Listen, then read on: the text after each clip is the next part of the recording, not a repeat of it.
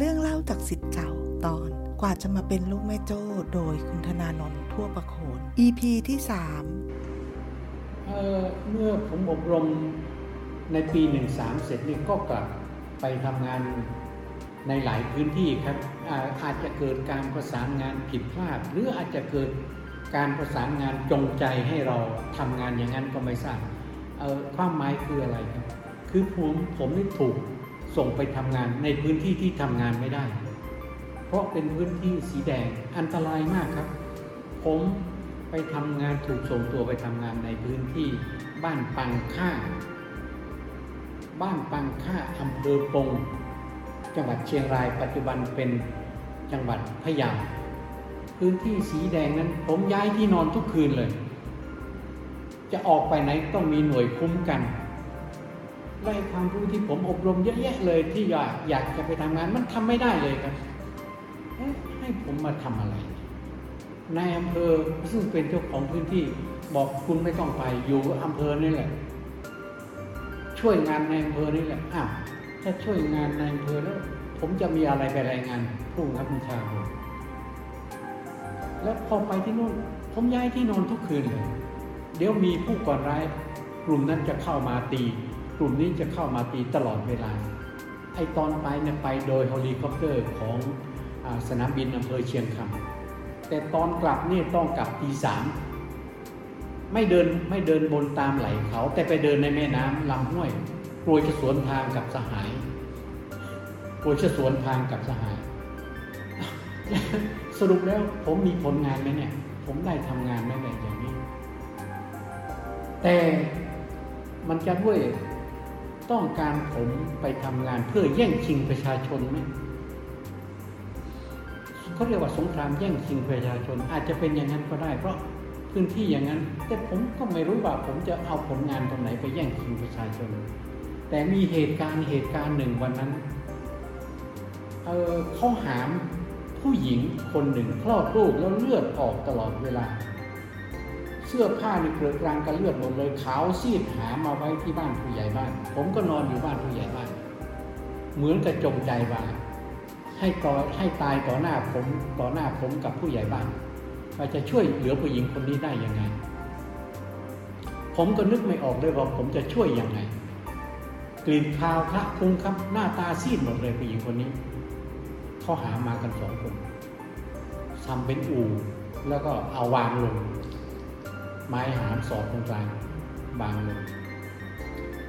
เอ๊ะมันเจอเรื่องอย่างนี้ต่อหน้าต่อตา แล้วจะแก้ไขสถานการณ์ยังไงกว่าจะไปถึงโรงพยาบาลมันเดินเป็นสามชั่วโมงสี่ชั่วโมง มันจะทำยังไงบังเอิญตำรวจตระเวนชายแดนอยู่ด้วยกันเนี่ยก็ปรึกษากัน ปรึกษากันได้ว่า เสียง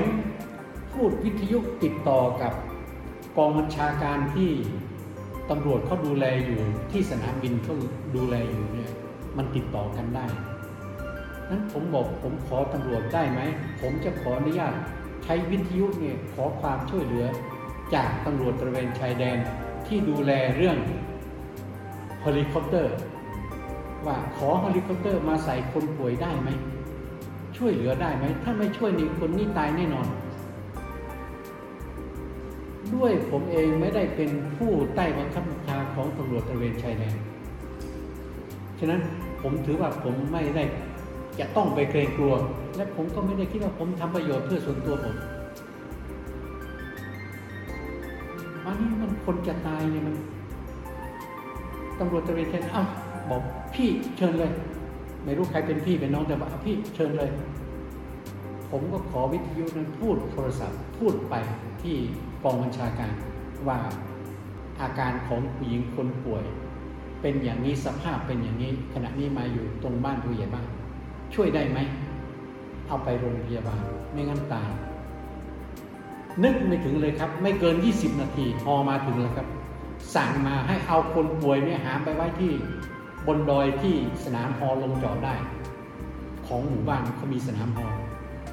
อสกองกำลังรีบเดินทางดูแลคุ้มกันเฮลิคอปเตอร์จะลงเอาคนป่วย คนป่วยได้เดินทางไป เรื่องนี้เป็นเรื่องที่ผมเองก็ไม่คาดคิดว่าทุกสิ่งทุกอย่างเป็นบุญของคนป่วยด้วย เรื่องนี้มันผ่านผ่านไปเกือบ 20-30 ปี ผมก็ส่งคนไปสืบว่าไอ้หมู่บ้านนี้ผมเคยช่วยเหลือเนี่ย เขารอดตายไหม ไปสืบดูที่ว่าผมช่วยเหลือผู้หญิงคนหนึ่งเนี่ยที่คลอดลูกแล้วเลือดเขาไหลเนี่ยเขารอดตายไหมปรากฏว่าข่าวมาว่าเขารอดตาย